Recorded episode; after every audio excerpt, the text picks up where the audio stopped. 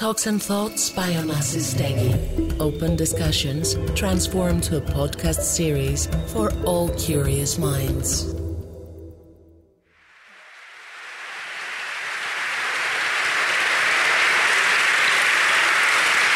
Thank you. Let's start. We would like to start this conversation. Uh, we would like to talk about the book about thirst that was recently published in Greek. Uh, the plot of this book kicks off with a Tinder date. That's a dating application that uh, is designed for men and women who look for love, sex, or both. Uh, why did you decide to use this application in this book? To use the Tinder? The Tinder, yeah. Um, well, I think it's it started some years ago because, um, well, first of all, in Oslo, where I where I live and I write, I have uh, I bought this really nice apartment, which is you know just perfect for writing. It has an attic with a big big room with a beautiful view of of Oslo, and I have a big desk there. It was especially made for, for writing. I have my, my, my big computer there, I have my coffee machine, I have my music there. And it's the only place in the world where I cannot write. Yeah. I don't, I don't know why. It's, uh, it's just so I get up in the morning, I go up to the attic, I look at my beautiful desk, and I take my laptop and I walk to my local coffee shop which is like this tiny little coffee shop that is always too busy. So I have like my favorite table there, and it's always occupied. So I, um, so what I do is I, I normally there is just one person sitting there. So I go up to my table and I sit across the person sitting there, and I stare at this person until they understand that it's time to leave and then I can start start working.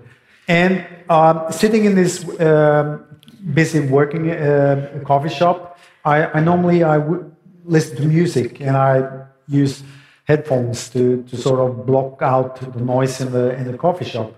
But some years ago, I started noticing that there would be people sitting at the table next to me, like a, a man and a woman, and they would sit like very opposite each other and they would talk one person at a time mm-hmm. uh, like it was a job interview or something yeah. and they would have coffee and they would keep eye contact and it would look very formal in a way but still informal and they would be at least one of them would be very nervous like they were in a job interview and then i realized that this is net dating yeah this was before Tinder. So, uh, but I I got curious, so I would you know discreetly turn down the the volume of the music and remove one of my headphones and and listen into the conversation.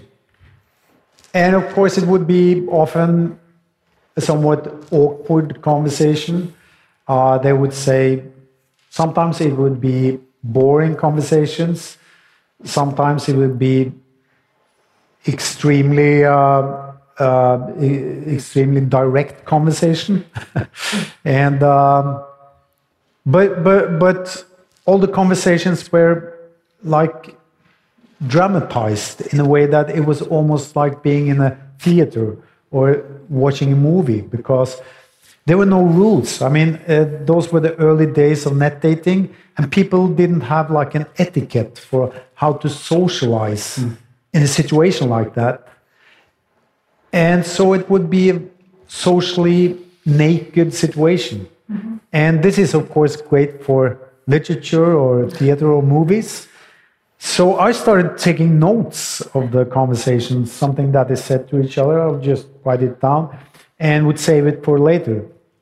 And so uh, when I started working on uh, the thirst, I knew I was going to use that situation, that, that sort of awkward situation between two people, that tense situation, that it was a, a good starting point for, uh, for my story. And of course, also for people meeting in a situation where you don't have established rules. Mm-hmm. I guess by now, there, these rules are already getting established.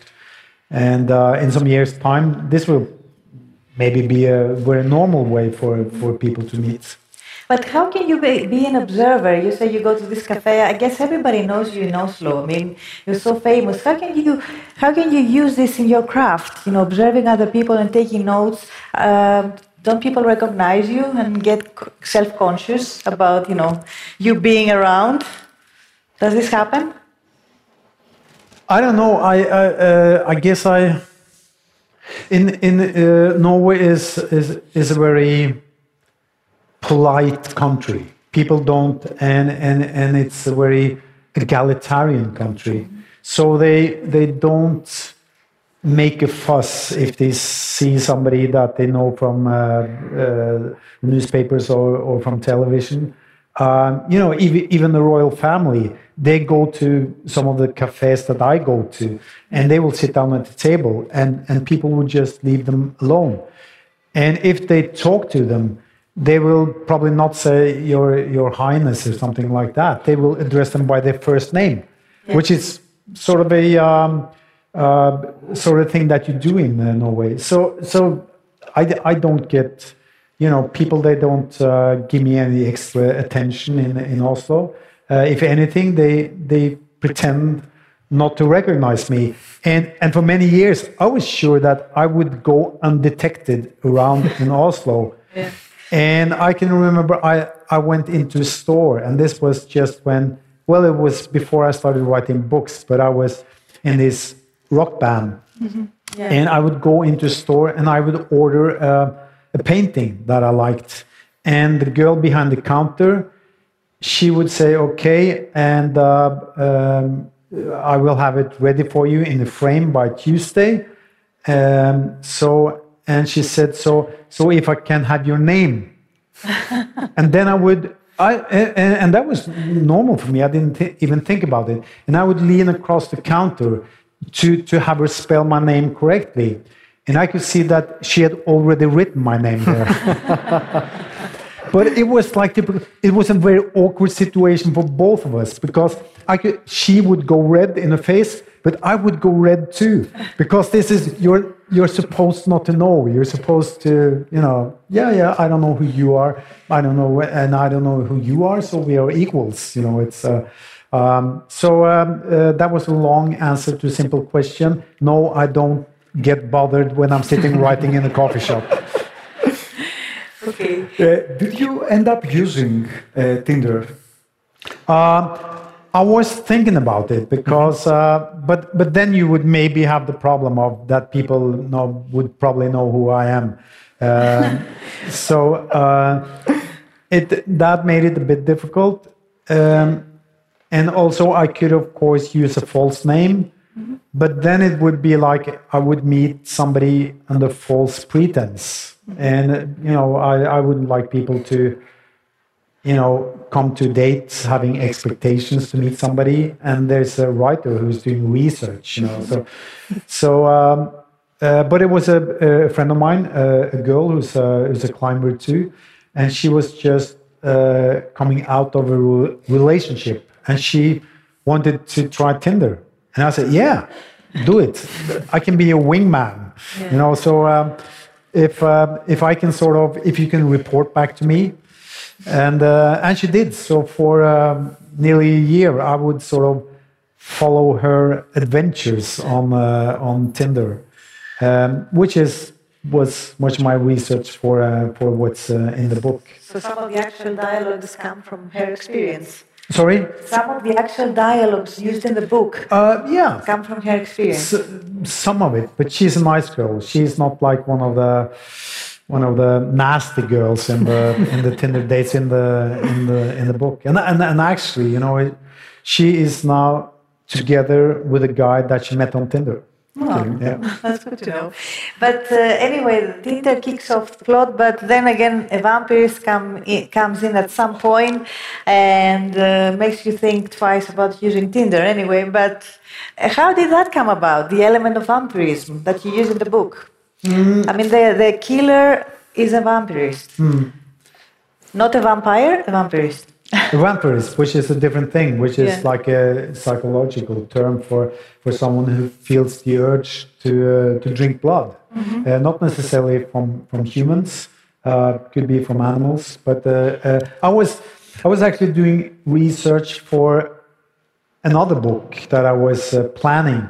Uh, and I was sort of down deep in the dark cellar of psychiatry when I came across this term vampirism. And uh, uh, something called Renfield's syndrome, which is another term for, for the same illness. Uh, and uh, I got curious because Renfield is, I remember the name of Dracula's uh, assistant. And uh, actually, in the, uh, in the movie, um, uh, Dracula, Bram Stoker's Dracula by Francis Ford Coppola, and this is, this is a quiz for you. Um, there is Renfield is in that movie, and he is played by who? Okay, that's really easy. Yeah. Oh. Uh, oh. Uh, anyway, it's uh, I like the fact that um, that it was a mix of science and the fiction. That it was sort of uh, life imitates art, or or vice versa. And and um, I mean that is the field that I operate in is where fiction meets reality. So so I I think that there is something here, and there is also uh, the subtext of somebody getting wanting to get so close to you, wanting to get so intimate with you that they actually would like to drink your body fluids. And this is sort of the opposite of Harry, who is struggling with intimacy and who is at the start of the book in a very intimate relationship for the first time in his life. And he's at ease with that, he's happy with that. Um, so it was these elements that I wanted in the story. Uh, some of the titles for your books are usually quite straightforward, like Snowman, for example. Uh, thirst uh, could be a reference to many things. We have the thirst that the killer has for blood.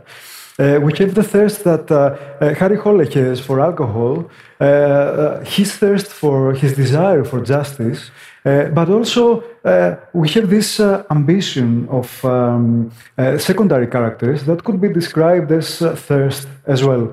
Um, what was more important for you to allude to with the title? And is it also a reference to a book that you have said, uh, admitted you love a lot, Knut Hamsun's Hunger? Oh yeah, um, uh, good point. I, I, I haven't really thought about it, uh, hunger, but uh, uh, it is to some extent. It is uh, uh, the same kind of story. It's love gone out of control in a way, um, and and and people going crazy from uh, from love, and uh, and there's definitely a, a, hunger. It's about uh, people living on the outside of this um, uh, you know, uh, social democratic society where all people are supposed to be included. Um, uh, so uh, there are certain similarities, but I haven't really thought about that. Uh, I think that the the title is is sometimes difficult. It's um, and and the themes for a book is also some sometimes you know from the start what you are going to write about. Sometimes you see it in hindsight. Maybe when you work through your book a couple of times, you see what is really what is really about because you set out I, I set out with a plan i like to have plan my books in details both when it comes to um, the themes and the plot and the characters. So i can sort of tell my readers you know come sit closer because i have this great story to tell you and i know exactly where you where i'm going and where i'm taking you.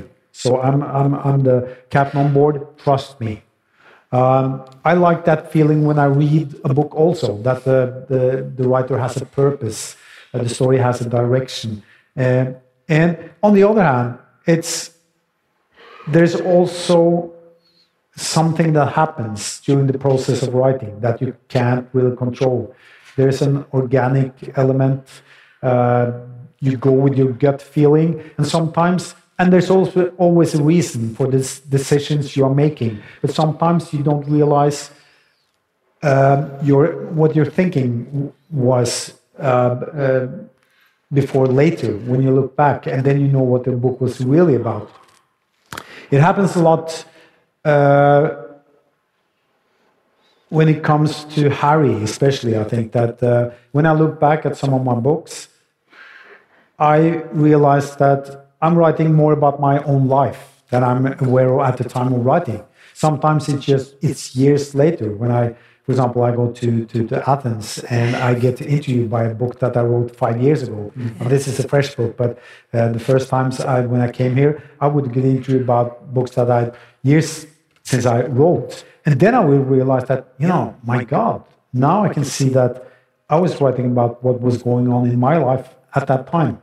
So, so anyway, there's there's this um, subconscious that is at work too, uh, and. Um, I guess with with the snowman, that was a book that actually started with the title The Snowman. That was an idea that I gave to a to a friend of mine who was making a movie, mm. and he didn't use that title.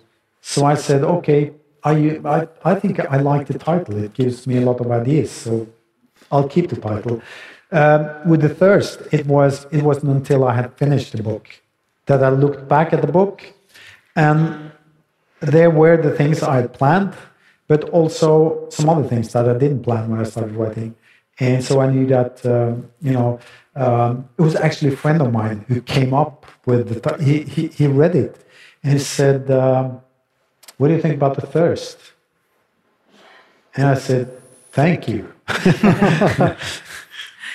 But when you mentioned Harry Hole Harry Hole, and um, uh, you know he's a character, a dear, close character, uh, a close friend of yours. Well, he has evolved. Uh, at the beginning, he was you know troubled yet innocent. Then he embraced his darker side. He committed crimes, and now, as you mentioned at the beginning of the book, we see him happy. Mm. How did that come about? And I don't know. Perhaps it's too early to ask if it's, it's something to do with your own life and uh, we need to to ask that question in five years' time. But why? Um, I think I, um, it, uh, it's a lo- logic consequence of what happens at the end of the previous book at the, uh, at the uh, police, uh, where he, um, we think, and this is a spoiler uh, for those of you who haven't read the book, then again, you know, you probably will understand he didn't die since there's a new book. Um, uh, so at the end of Police, what seems to be a funeral is actually a wedding. Mm. Uh, Harry getting married to, to, to Rachel. and um, um, so he's at the, at, the, at the start of the thirst, he is uh, he's a happy man. Yeah. But Harry, being Harry, is not very good at being happy. Mm. Um, so he is worried. He's waking up in the morning. His life is balanced. There's harmony. But he has the feeling that he is walking across a lake that has a thin layer of ice, and he can already hear the ice is cracking under his feet. And, and, and he just, for him, uh, what's the worst thing is the waiting period because he knows the ice is going at some point the ice has to break. He can't go on being as perfect as this.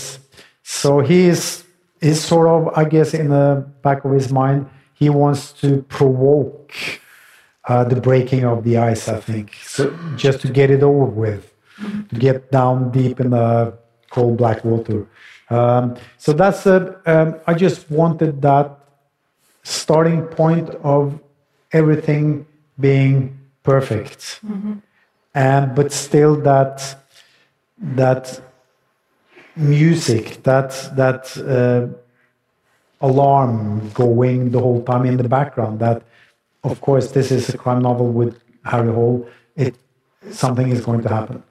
But in an older interview, you were saying that hell is awaiting him. Uh, is this the hell you were talking about, like being so close to happiness and not being able to grasp it, or you have other plans for him? Because more serious hell than that. I mean, in the future, what what's the future for him? Do you? Have, do you... I, I, uh, you are sort of. Um, I don't know how to put this. I, I I can't really tell you. it, would, I can't. It, uh, it, would be a spoiler, so I can't. Okay. Uh, I'm sorry, I can't tell you. Yeah. okay, so we just watched the book trailer for Snowman, and that's yeah. its, its film adaptation. The reason we wanted to show you, to show everyone both, is like, you know, I don't know who came up with the uh, first Harry Hole because he has nothing to do with uh, the one you describe in your book. Uh, he's tall, blonde, and the guy in the book trailer has nothing to do with uh, you know your description. Uh, and then we have uh, Michael Fassbender, and he's the face of Harry Hole. And we were wondering. Um, do you think that now his face will be inextricably linked with his? And will that affect your writing as well, since you're writing a new? You, you mean if if Michael Fassbender will be? No, no, he's the new Harry Hole. I mean, now in uh, now we all have in our minds that Harry Hole has the face of mm. Michael Fassbender, uh, the ones who. Uh, when we saw the movie, I mean, now we tend to think about him. So I guess it's two questions in one. Like the first one, the first Harry Hole that has nothing to do no, the first one, I think, uh, you know, I was just surprised. I think that was some students that they, they, they just put it out like a competition among film students mm-hmm. that, you know, uh, can you come up with a trailer for, for this book? Mm-hmm. And, and I think, you know, with almost no money at all. And this was like 10, the first one is like 10 years or uh, 10 years old or something mm-hmm. like that when it was uh, published in the in, in UK and with no money at all, they came up with that trailer, yeah. uh, which I thought was really impressive. You know, I I don't expect anybody to to come up with a main character that looks like the Harry Hole I have in my head, yeah. and I guess it's the same goes for the readers. You know, the person that they have in their head, their uh, image of Harry. There's no actor that perfectly um, suits that description. Um, so I think in that regard, you can just give up right away and say it doesn't exist. Maybe it could be Nick Nolte.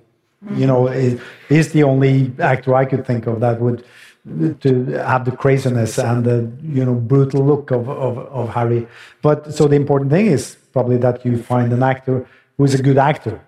Um, but um, yeah, so uh, it was actually the first time that I, I haven't seen the Snowman, the movie, and it was actually the first time that I saw the trailer really? right uh, right now. you know, I have to confess something. I actually have a taller and a bit heavier version of you when I read the, the books for yeah. Harry Hole. Yes. Okay. Uh, what's the ugly, weirdest thing? brutal guy with a scar. And, yeah. yeah. yeah. Okay. Um, uh, what's the weirdest thing you've heard about Harry Hole? What's the weirdest description anybody or comparison comparison anybody has made to uh, about him?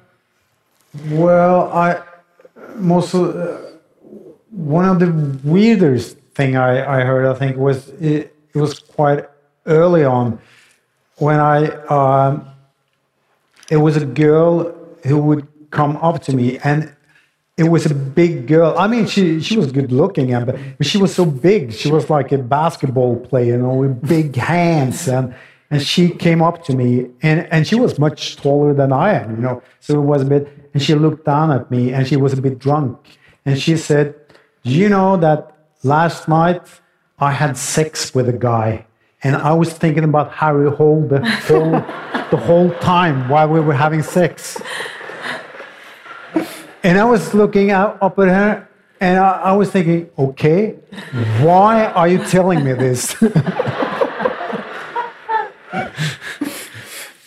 um, we've read in an interview uh, that you've given to the New York Times that um, uh, you have used for research for your next Harry Hole uh, novel a book by Dave Grossman uh, that is called on killing, the psychological cost of learning to kill uh, in war and society. Um, in this book, um, uh, the author describes how um, the violence in video games, films, and um, television um, can affect the audience into uh, being, uh, in a way, more able to um, imitate it. Mm. Do you ever worry that your books may cause the same effect? I do, yeah. Uh, you know, it's uh, it's um, it's not something that I think about mm-hmm. on a on a daily basis, but sometimes I, uh, I I do think about that effect. You know, that I'm part of a um, entertainment industry that uh, that uh, you know makes it more maybe uh, you know lower the threshold a little bit for for killing.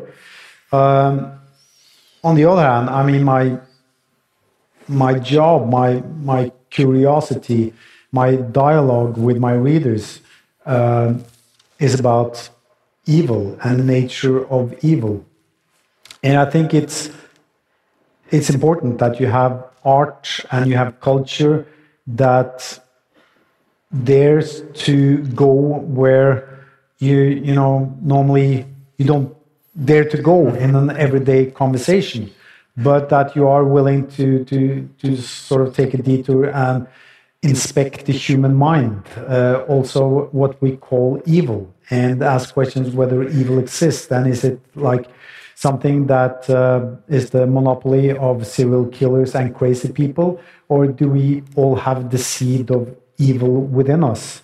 Uh, and in order to tell those stories, you need violence uh, on the other hand, I, I, do see the problem of violence, brutality, uh, torture, and sadism being there for the sake of entertainment. Mm. That we are curious about violence. There is something about violence that draws us to, to, to violence, and that you may develop an unhealthy relationship to violence uh, through your curiosity for violence. Uh, and when I wrote uh, The Leopard, uh, the book The Leopard, that was the book where I, in hindsight, must admit I, I feel I went too far. Mm.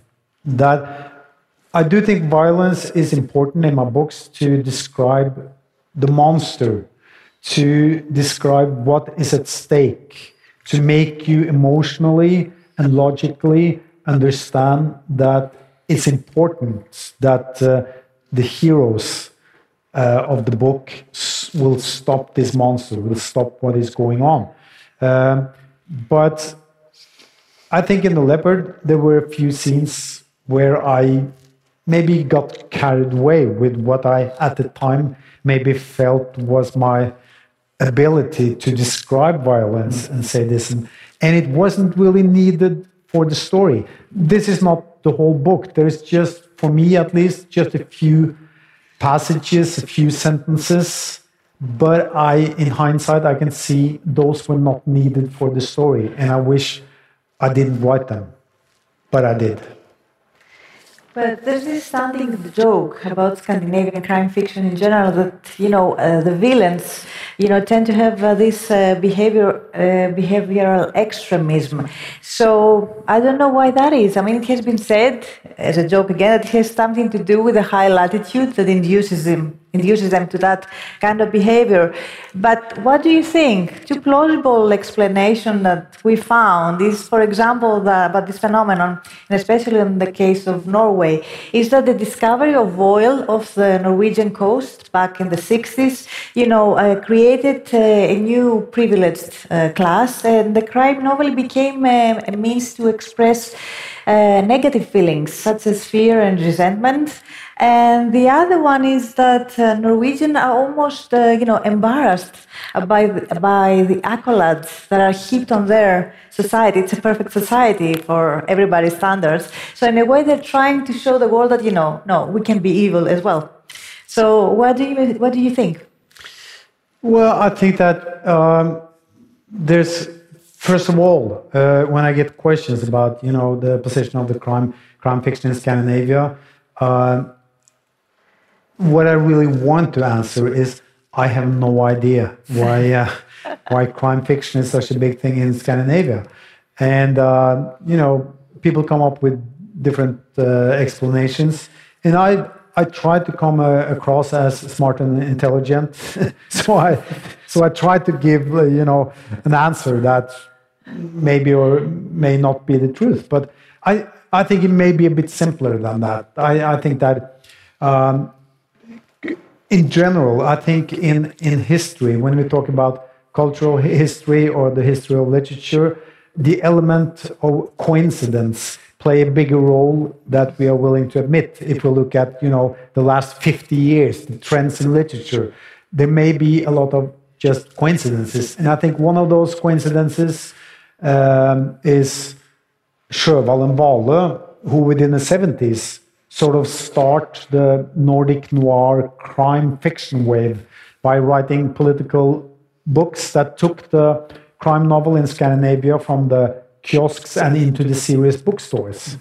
And it also, because they paved the way, uh, the way for other talented writers, um, you know, who could so that they could use the crime fiction genre to tell their stories uh, suddenly there were all these crime writers from Scandinavia that some of them were writing, you know, good books. Not all of them. There's just as much bad crime fiction coming from Scandinavia as from, from anywhere else.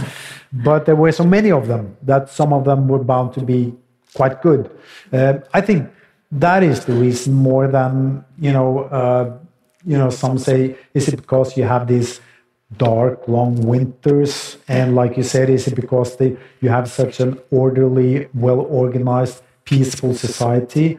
Uh, I, I mean, could be that too, that we sort of, the Scandinavian societies, where, like I said, everybody is included, or almost everybody is included. It's a politically, it's a, there are societies of, um, uh, uh, uh, of agreements, of consensus. Um, if you take what we consider left wing to right wing, it's not that it's not that big a span. They are more or less all social democrats, just to different degrees. And uh, and so in that society where everybody, where you don't really need to rob banks, you can get your money on the welfare, you know. Uh, why rob banks? And that's why I think criminals have sort of become the, the last rebels of society. We are curious about crime and about criminals because they, uh, it's like, why do you want to be a criminal? It's, it's, it's hard life. You don't, you don't have to work here. You can just get your money and have a peaceful life, you know. And, and, and so I think we are maybe, a, it's very, ex, being a criminal is a very exotic thing in Scandinavian uh, countries. It, it um, yeah, makes us curious. And actually, I did, I did, I did some research on bank robbers with my novel Nemesis. And it was interesting. I mean, I interviewed and talked to uh, bank robbers. And I also looked at some research being done on bank robbers and the motive for bank robbers in Norway during the 90s, where you had a lot of, you know, big bank robberies, almost like if you've seen the movie Heat, it was like that. It was like battles in the streets of the city of Stavanger, where they would have automatic weapons. And by the way, all the criminals that were arrested after that bank robbery, they knew more or less all the lines from Heat. so it was like this was really like life imitates art. And when, you, uh, when uh, they did research on those bank robbers, they saw that their motive for robbing banks were money, of course, but almost as important was the kick, the, the suspense that they got from robbing banks. So uh, I think it has something to do with that also, that it is so peaceful and boring living in Scandinavia. that you have to have a little crime, either in fiction or in real life.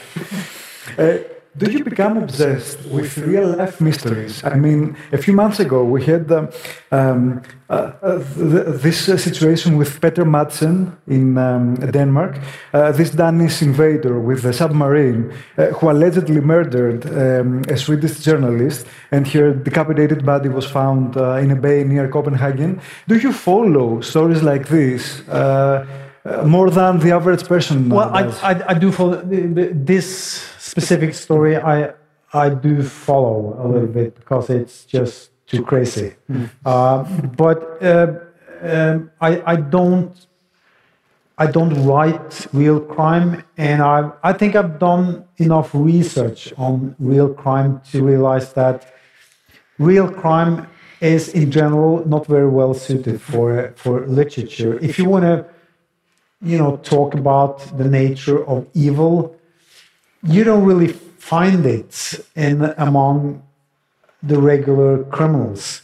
What you find there is more, you know, uh, social dysfunctional families, background with drug abuse, uh, absent parents. So you you find social problems. You don't really find that core of of uh, evil, at least you don't find it more there than anywhere else in society. So I might as well use very normal, functional people in my stories to, to describe something that may feel relevant for uh, readers in, uh, in general.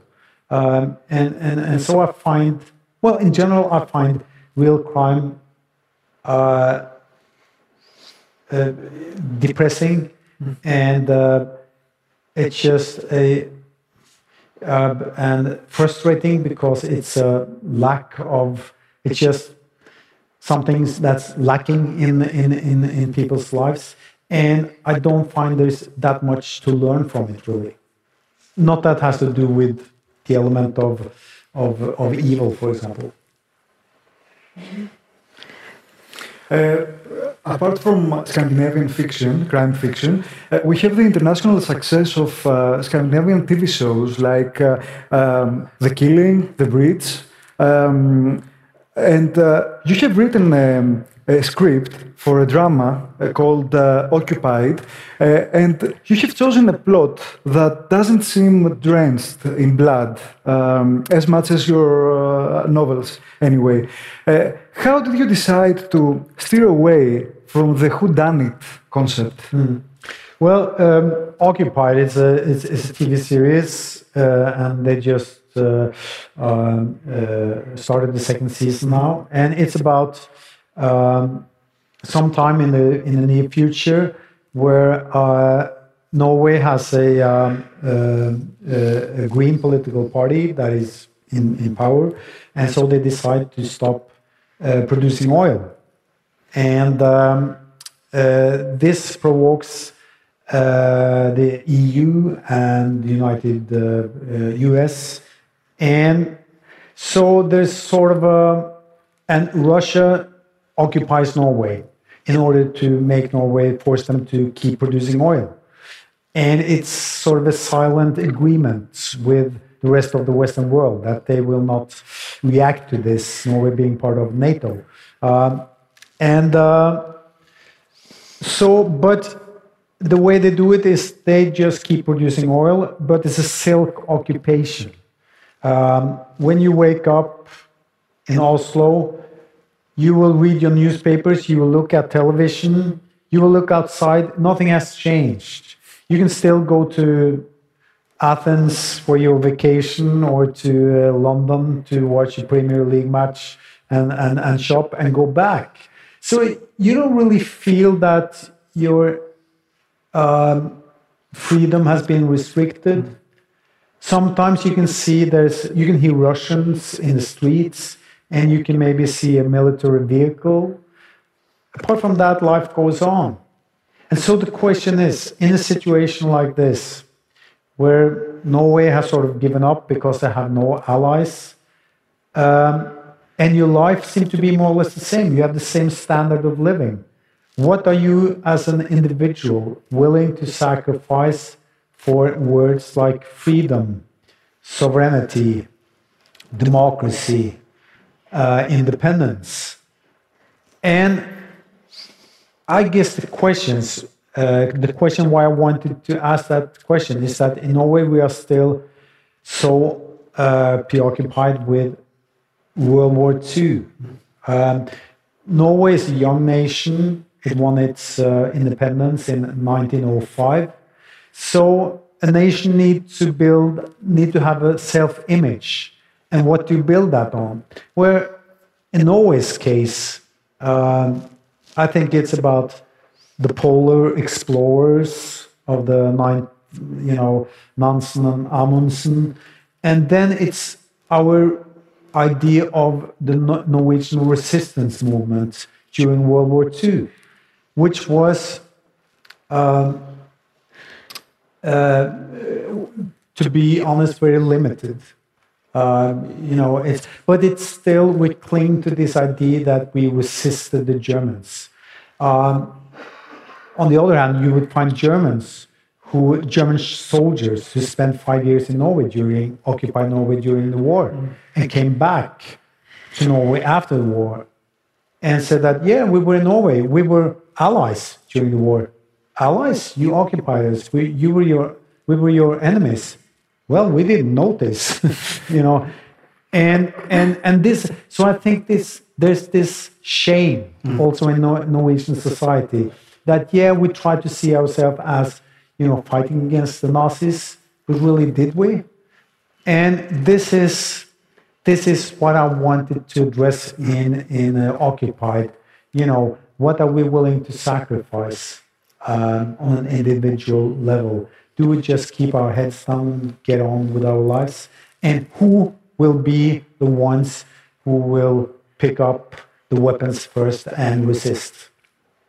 This is something to do with your own family history as well. Uh, we know, I mean, you addressed this subject to another book about your father's involvement uh, in the war with the Russians. But I think that on your mother's side, uh, there were people uh, in the resistance, if I'm not mistaken. So that must have been like, um, uh, you know, a bipolar situation in your house, I guess, while you were growing up. Definitely, it, it's it, it's a personal story also because I, uh, uh, like you said, I grew up with my my father who volunteered to, to, to fight with the Germans against Stalin. So he spent the war in the trenches outside Leningrad. Uh, uh, and my mother, who was she was just a girl during the war, but she would run errands because my, my mother's family were in the resistance movement, so she would run errands for, for the resistance movement. Uh, so I, I grew up in a family where you had sort of both sides of uh, of the war. So it was something that I spent a lot of time, you know, talking with my my father and my mother about. Mm-hmm.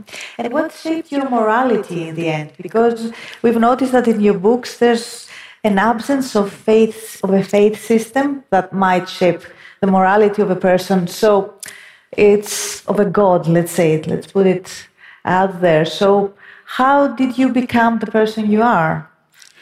with this, you know, uh, situation in the house, like having to address these issues? Well, I think that um, the the most important way in which is it influenced me was that I think I realized that, uh, of course, who is wrong is and who is right is decided by the winners, and that morality is, is, is also defined by, by the winners. And also that morality is not a God sent thing.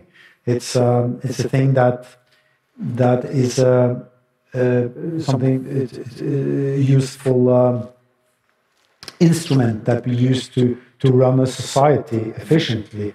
It's not God sent, and it, it, it changes quite rapidly in, in, in most societies as the society changes. But uh, I think his, uh, history is, uh, is I, I talked to a historian who told me that he said that the most difficult thing about writing about history is to put yourself in the shoes of the people living at that time and um, blocking out the things that they didn't know at the time.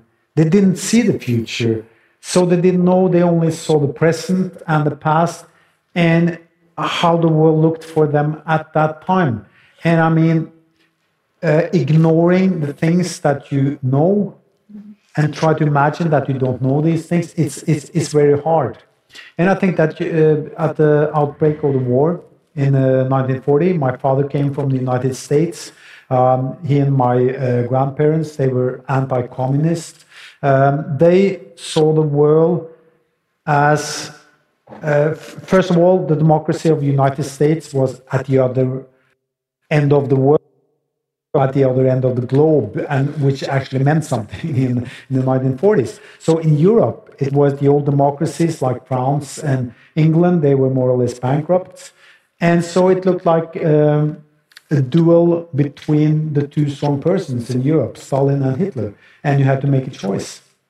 And my father made made a choice, and. Uh, my father said after the war, when he had to spend three years in jail, for uh, uh, uh, fighting with the Nazis. He said that, well, I was wrong. And actually, I think I was, I was so wrong that being punished, I think that it felt fair because I, I, I didn't realize uh, before afterwards what was really going on, what, what the deal was. Um, but I didn't have the information. I had no. So if you ask me if I would have the choice again, would I do anything differently? And he said, How could I? That would have meant I would have some kind of different information. And how could I have that information? I didn't have that information. So I would probably do the same thing over and over again.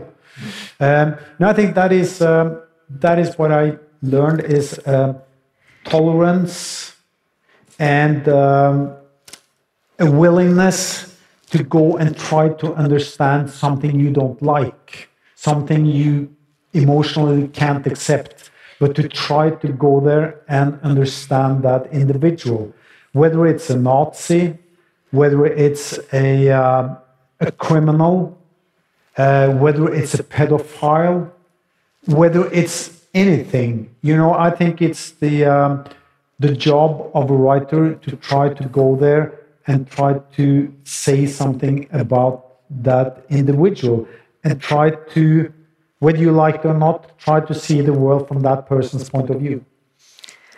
Well, that kind of brings me to the next question because uh, we have the we have the feeling that you like to read autobiographical books as well. And you mentioned some time ago that uh, one of your favorite books in the recent year were Karl Ove Knausgaard's, pardon my pronunciation, My Struggle, which is as autobiographical as it gets. Um, yet at the same time, it's a genre that you uh, run away from because it's the one that launched your career in a reverse way because you were assigned to write a memoir for the rock band. You were in and you couldn't get yourself to do that, so you wrote the crime fiction, and the rest is history. But what, what is it that attracts you so much as a reader and makes you run away from it as a writer? Mm. Uh, well, I think that uh, first of all, I I don't have a very interesting life. I mean, it's uh, uh, then again, Karl Ove Knausgaard doesn't have a very interesting life either. but but he's but he's extremely good at at you know at describing the the tiny the the the, the microscopic elements of his life. Um, and and so in a sense we all have dramatic lives, of course.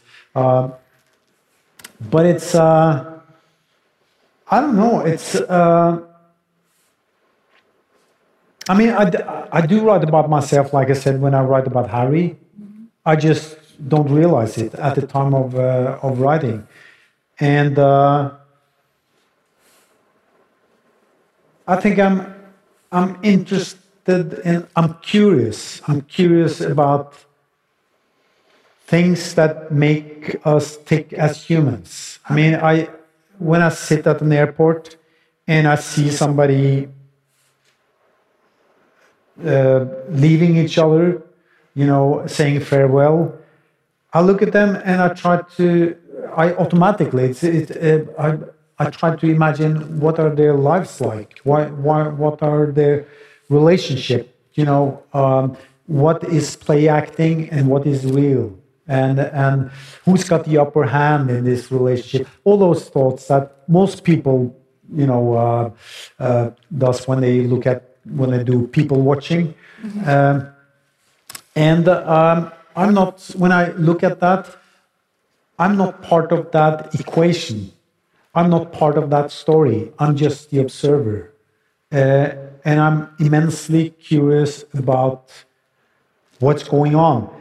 Of course, at some level, that has to do with my own life and what I want from life uh, and what I fear and what I would like. Uh, but in my own mind, that's not part of the equation. It's just like I said, five years later that I will find out.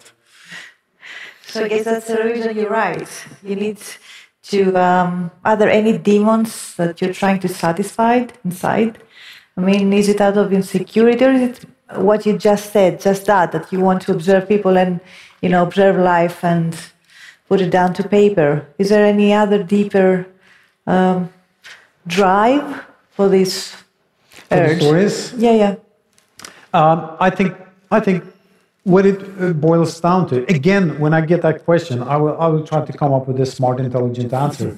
Uh, but it's it's what why do you really write, and is it is it because you want someone to you know come up to you in the street and and, and want to shake your hand and take a selfie? Uh, well, yeah. Like you do that, get it. that's part of it that's part of it. But but but i think that i think first of all i think it's social reflex. Like why do you play music? You play music because you listen to music. You get inspired by music. And i think i write because i read. And i think it's the same social reflex that you have around the table of friends. Somebody's telling a story that makes them laugh or cry or uh, feel something. And then like by magic um, somebody else will take over and come with their story. And for some reason you feel the need to contribute to bring your own story your best story to, to that table. And whether it's to get the group's acceptance or whether it's just a social reflex that somebody gave me a story now it's my turn to to to bring back to come back with the story and repay them. I i, I think that's part of it too. I mean I, I grew up in a family of storytellers. And when the family gathered there would always be relatives telling stories very often the same old stories so we all knew the stories didn't make any difference. Actually, we wanted to hear the same old stories told in a slightly different way. Uh, but that is sort of a, you know, I think that especially in families, also in countries, like I talked about the self-image, stories define who we are, and it uh, that is why we want to hear the old stories again and again because it's about us. It's a story where we confirm who we are, and I just I talked to an old person some uh, some years ago, and and she said that she was we were talking about her friends that were dying, and she says she she said something. She said that um, when when my friends die, the stories die, the stories about us and about me. So I lose myself bit by bit because there's nobody to tell the stories to and there's nobody who can tell me the stories that confirm who I am. Is there a manuscript of a novel that does not belong to uh, the type, uh, to the genre crime fiction, hidden in a drawer somewhere, or do you not think about that at all? A story that is not a crime story. Yes. Not your children books. Well, yeah, yeah, I have the children's book, and and I also uh, I, did, I did write a, uh, a book of short stories that are not uh, crime stories. So yeah, I I don't see myself as a crime writer because I'm interested in crime as such. Uh, I I see myself as a storyteller. I mean, when I write the lyrics for for my band. Uh, it's um, it's totally different stories. It's about growing up in my from my home in, my small hometown at the, at the west coast in Norway. Um, so, but but just that the crime the crime story is is a very good vehicle for telling certain stories.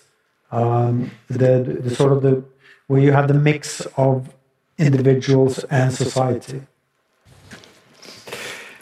You have been a really promising uh, football player when you were young, and you stopped because uh, you had an injury.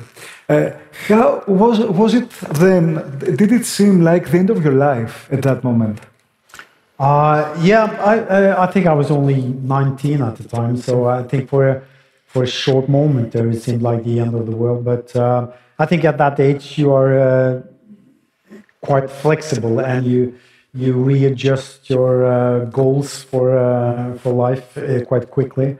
So I think I um, yeah I, I, had a bad year, maybe just bad six months, and and I, you know, I, I realized I had to do something else. Uh, but I, I must admit, it was, I think, two years later when I saw my, my friends that I played with uh, in Molde and they uh, were playing the cup final. Uh, uh, and I watched them on TV. And then it was, I, I was a little bit heartbroken then. But uh, apart from that, no, it was okay. Are, are you still a very passionate football fan? Yeah, well, I um, I was um, I can remember at the age of I think I was eight years old or something. Then my uh, and I wasn't that interested in, in, in football at that time. But then uh, my uh, I was more interested in playing football than in watching football. And I was watching a football magazine, and it was uh, I, there was some pictures of players of Arsenal, and they have quite nice shirts uh, you know, red and white shirts. Uh, uh, their football sucked at the time, but their shirts were nice.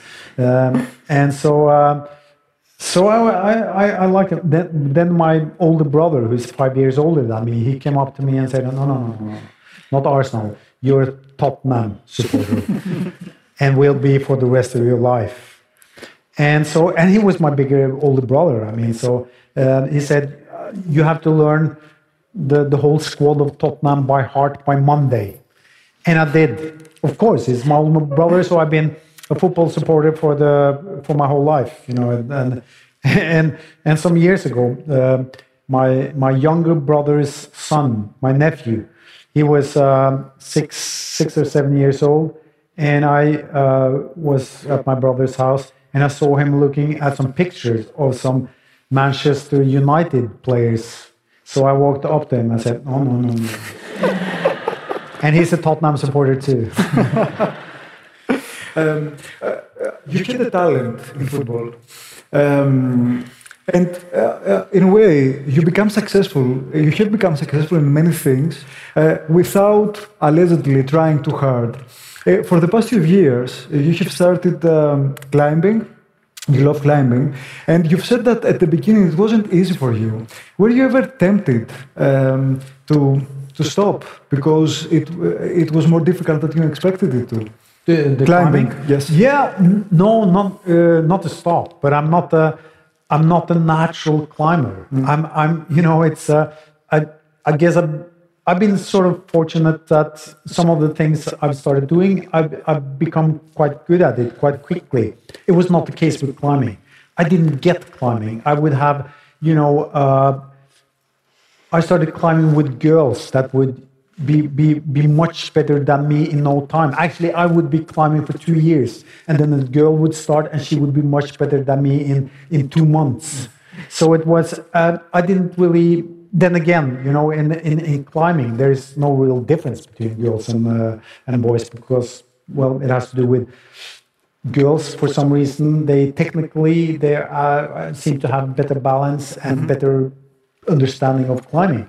Uh, but um, for me, it was also overcoming my fear of heights, which I always had, uh, uh, and so it was, you know, doing that, for me, it was a very interesting inner dialogue that I had with myself, the the the, the sort of uh, the scared heart and your logic brain that would tell you this is not dangerous. If you fall, okay, you can maybe fall 10 meters, but you'll be in a rope, so you will not die. And have that brain trying to persuade your scared heart to go on climbing. And uh, so I don't have talent, but I have willpower. And so I, I, I kept on climbing and climbing and climbing, and gradually I would get better. Um, but so and and but the reason I love it is because I don't get tired of that inner dialogue, that feeling of confronting your own fears and mastering your fears. But also, it's very lonely, as you say, you have this inner dialogue. And I must say that you have been portrayed uh, in the media as a competitive person, at least when you were young. And I was wondering if football would not be the ideal medium for you to, you know, express your sport uh, drive. So uh, I don't know, would you have succeeded, you think, in your football career had it not been for your torn ligaments uh, prevented you from doing so? Statistically, uh, I would uh, I would be a total failure.